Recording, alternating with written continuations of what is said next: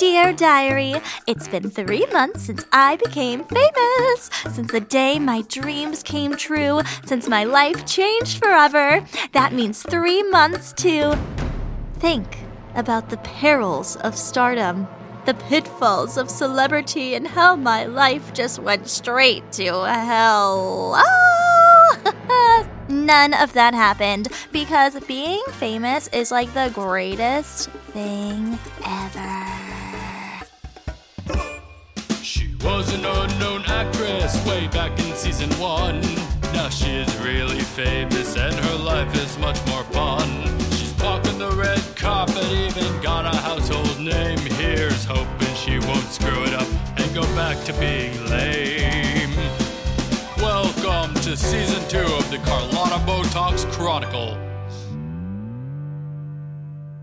This whole fame thing is gonna be a total no brainer.